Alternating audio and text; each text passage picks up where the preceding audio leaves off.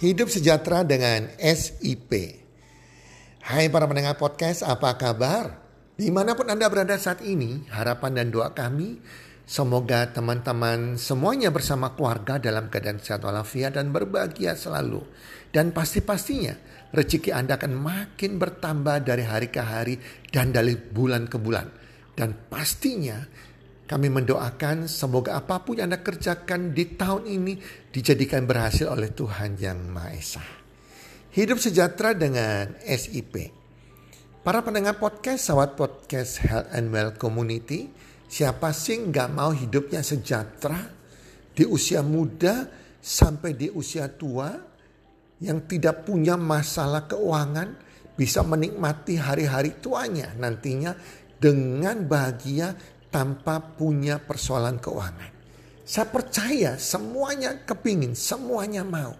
Tapi faktanya hanya sedikit sekali orang di usia tua yang sudah pensiun, di usia tua bisa menikmati kehidupannya dengan sejahtera. Banyak fakta yang terjadi, orang-orang di usia tuanya malah sudah habis penghasilan, keuangan mereka juga habis. Sedangkan mereka membutuhkan banyak biaya untuk berobat dan lain-lain. Jadi teman-teman, semua itu harus dipersiapkan. Nah, di podcast kali ini saya akan men-sharingkan, membagikan bagaimana caranya kita bisa hidup sejahtera dengan sampai usia muda dan hari tua dengan SIP. Apa itu SIP atau SIP? Nah, kalau Anda bisa memiliki SIP ini, hidup Anda pasti sip banget dari usia muda sampai usia tua. Oke, para pendengar podcast, kita mulai dengan yang pertama, S. S ini adalah saving atau tabungan. Jadi kalau Anda mau hidup sejahtera, yang pertama Anda harus miliki adalah saving atau tabungan. Yang dimasukkan di sini adalah tabungan darurat untuk kehidupan Anda. Tabungan di mana Anda harus miliki, di mana terjadi situasi darurat misalnya, Anda sudah punya cadangan income-nya. Anda sudah persiapkan ke arah itu. Situasi daruratnya seperti apa? Misalnya contohnya, tiba-tiba Anda di PHK oleh perusahaan Anda. Jelas penghasilan Anda kan berhenti. Sedangkan Anda butuh waktu lagi untuk mencari pekerjaan yang lain. Disitulah perlunya penghasilan darurat Anda membiayai hidup Anda. Atau tiba-tiba ada keluarga Anda yang sakit, entah anak Anda, pasangan Anda, orang tua Anda, yang membutuhkan dana darurat. Disitulah peranan saving, tabungan darurat ini berperan. Jadi kita membutuhkan, mempersiapkan tabungan darurat kita biar kita ada rasa secure dalam hidup kita. Sehingga tidak tergantung kepada pinjam sana, pinjam sini, apa kata orang. Jangan teman-teman. Kita harus mempunyai pride ya. Proud pada diri kita, kebanggaan pada diri kita. Jangan pernah hutang pada orang. Itu sebabnya Anda harus persiapan. Kalau Anda tidak mau berhutang sama orang di situasi darurat Anda harus punya tabungan darurat atau S ini, yaitu saving. Untuk Anda yang masih belum menikah, Anda harus punya tabungan darurat sebanyak 6 kali atau 6 bulan dari pengeluaran Anda setiap bulan. Contohnya seorang anak muda yang belum menikah, yang dimana hidup Anda satu bulan pengeluaran Anda sekitar misalnya 4 juta. Berarti tabungan darurat Anda minimal 6 bulan. Atau 6 kali 4 juta, 24 juta. Ya, nah 24 juta atau 6 bulan untuk kehidupan Anda. Nah, ini Anda harus miliki. Nah, kalau Anda sudah berkeluarga, sudah punya istri, sudah punya anak mungkin, maka tabungan darurat Anda harus miliki itu sebanyak minimal 12 kali atau 12 bulan dari biaya hidup Anda. Misalnya biaya hidup Anda satu bulan yang sudah menikah misalnya. Contohnya 7, oke kita bicara gampangnya 5 juta lah per bulan. Maka kalau 12 bulan kan sekitar 60 juta. Betul tidak? Nah ini Anda harus persiapkan. Jadi setiap penghasilan Anda terima, Anda harus sisihkan. Sisihkan menabung. Tabung tadi tabungan atau Anda menabung di deposito sampai 6 bulan untuk orang yang belum menikah dan minimal 12 bulan untuk Anda yang sudah menikah. Nah, itu artinya Anda sudah punya tabungan darurat. Nah, S saja nggak cukup, harus punya I. I adalah investasi. Investasi ini adalah sesuatu yang Anda dari penghasilan Anda sisihkan, terserah. Anda mau sisihkan 10%, 20%, 30%, terserah Anda.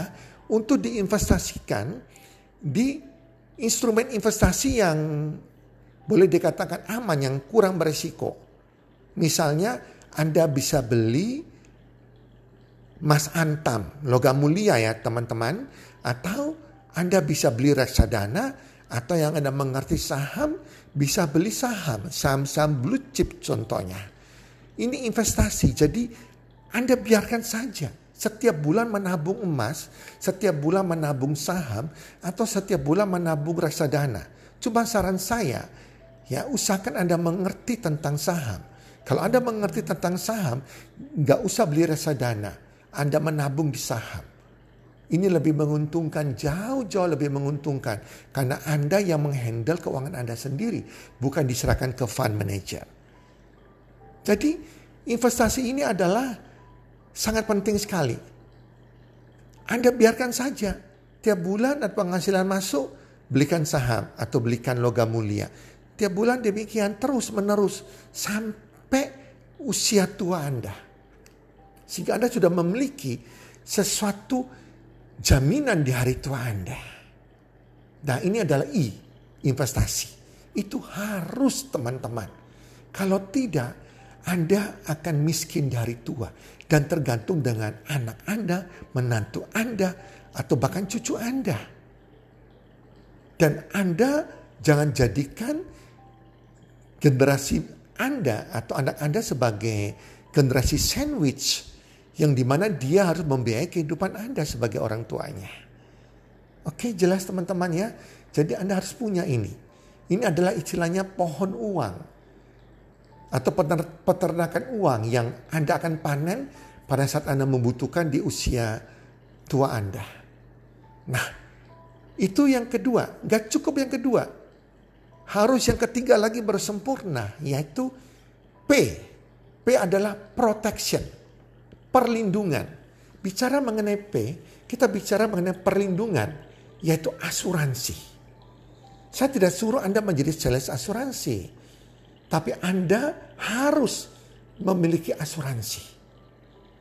Perlindungan ini sangat penting sekali. Saya kalau kadang ketemu dengan seseorang, saya ingin tahu orang tersebut, dia mengerti tentang mengelola keuangan tidak, mengerti tentang financial planner atau tidak, dengan cara bertanya, kamu ikut di perusahaan asuransi mana saja. Nah, itu ketahuan. Hanya orang yang mengerti keuangan yang akan menggunakan instrumen asuransi ya, untuk protection-nya, untuk pelindungannya. Nah, asuransi seperti apa? Saya tidak sarankan Anda beli asuransi unit link yang sifatnya investasi. Bukan. Jangan beli unit link. Investasi jangan di asuransi. Anda beli yang pertama adalah asuransi jiwa atau whole life murni. Ini penting banget. Di mana ahli warisnya adalah pasangan Anda, anak-anak Anda. Ini adalah warisan yang sebenarnya yang Anda bisa berikan kepada keluarga Anda kalau Anda sudah meninggal. Dan amannya, gampang cairnya, dan tidak dikenakan pajak. Sehingga anak-anak Anda juga tidak jadi musuhan untuk merasa tidak adil dibagi warisannya. Kalau kita berikan warisan rumah atau yang lain, mereka harus kena pajak, biaya balik nama, dan kadang mereka tidak rasa adil. Oh, saya diberikan warisan rumah di daerah sini, kok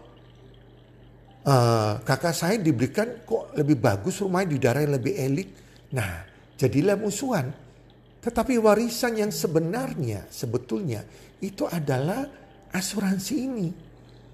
Jadi andai kata pun Anda sampai usia tua tidak punya rumah, hanya kontrak aja nggak masalah. Selama Anda bisa memiliki protection ini, ada warisan untuk anak-anak Anda. Terserah Anda mau berikan warisan serba banyak. 1 miliar, 5 miliar, 10 miliar. Ya, Anda tinggal cari tahu saja berapa yang Anda harus bayar premi asuransinya setiap bulan atau setiap tahun. Nah, itu protection pertama. Protection kedua adalah asuransi kesehatan. Itu harus. Sekarang ada BPJS, ikut BPJS. Atau asuransi swasta yang lain. Kadang pada waktu kita sakit, kita nggak pernah tahu kapan kita sakit. Sakit itu sangat besar biayanya. Apalagi sudah cuci darah karena gagal ginjal, sakit kanker atau yang sakit yang lain menahun yang perlu operasi, itu sangat besar biayanya. Bisa-bisa tabungan Anda seumur hidup habis kalau Anda tidak punya protection. Nah, berikutnya adalah asuransi rumah, asuransi kendaraan Anda, asuransi untuk dana pendidikan anak Anda. Perlu disiapkan. Tetapi kalau Anda sudah memiliki perencanaan tentang pendidikan anak Anda menggunakan logam mulia sebagai hedgingnya, ya tidak perlu asuransi untuk pendidikan. Jelas teman-teman, jadi 3 hal ini. SIP, ini yang membuat hidup Anda sejahtera. Mulai persiapkan di usia muda dan hidup Anda akan terjamin di usia tua. Suku-suku Anda usia muda sudah memenuhi ketiganya ini, maka Anda akan menikmati hidup yang nyaman, yang tenang, yang secure di usia muda Anda. Sampai selama-lamanya. Sampai kita meninggal, Anda ada punya warisan untuk keluarga Anda. Dan keluarga Anda bukan jadi keluarga yang terlantar. Anak-anak Anda sudah terima warisan sejumlah tertentu uang. Dan mereka akan bersyukur punya orang tua seperti Anda. Semoga pengajaran tentang keuangan ini Anda bisa resapi dan melakukannya. Mungkin ada pertanyaan Anda kepada saya, Coach Tony, bagaimana mungkin saya punya SIP? Sedangkan penghasilan saya setiap bulan hanya UMR dan habis kepake. Malah gak cukup, hidup harus diirit-irit. Ya bersyukur kalau Anda sadar hal ini. Daripada orang yang tidak sadar. Kalau Anda sadar bahwa dengan gaji Anda atau dengan profesi Anda saat ini penghasilan Anda tidak mencukupi, itu kabar baiknya Anda sadar bahwa Anda tidak sehat keuangan. Anda butuh SIP. Maka untuk mendapatkan SIP ini, bisa memiliki SIP ini, Anda harus mencari penghasilan tambahan. Anda, istri Anda, bukan waktunya untuk boros-boros ya. Anda harus mulai punya penghasilan tambahan untuk memiliki SIP. Mulai melihat banyak penghasilan.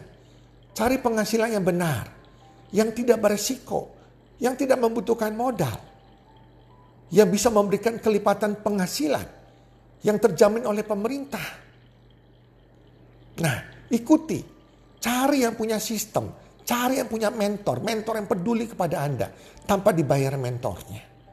Mereka akan membimbing Anda sehingga penghasilan kedua Anda, berapapun besarnya, penghasilan kedua Anda itu masuk ke SIP, dibagi ke S, I, dan P bersamaan. Tergantung presentasinya Anda atur sendiri, sehingga penghasilan pertama Anda yang dari pekerjaan Anda saat ini itu untuk biaya hidup Anda. Itu kalau Anda bijaksana. Jadilah orang bijaksana. Kalau Anda tidak merencanakan keuangan Anda saat ini, artinya apa? Anda merencanakan kehancuran Anda, kegagalan Anda, kemiskinan Anda di tahun-tahun ke depan. Para pendengar podcast, sahabat podcast Health and Well, semoga podcast kali ini memberkati Anda semua dan bermanfaat bagi Anda. Salam sukses, 1, 2, 3.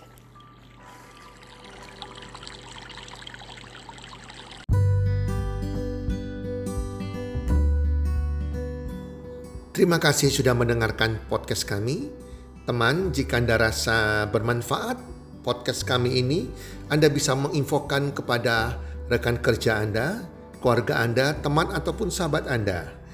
Dan jika ada hal-hal yang Anda ingin tanyakan kepada kami, ataupun topik-topik apa yang Anda ingin kami bawakan, kami sampaikan, Anda bisa DM kami di Instagram kami, healthcommunity.id. Salam 123, salam sehat, sejahtera dan bahagia.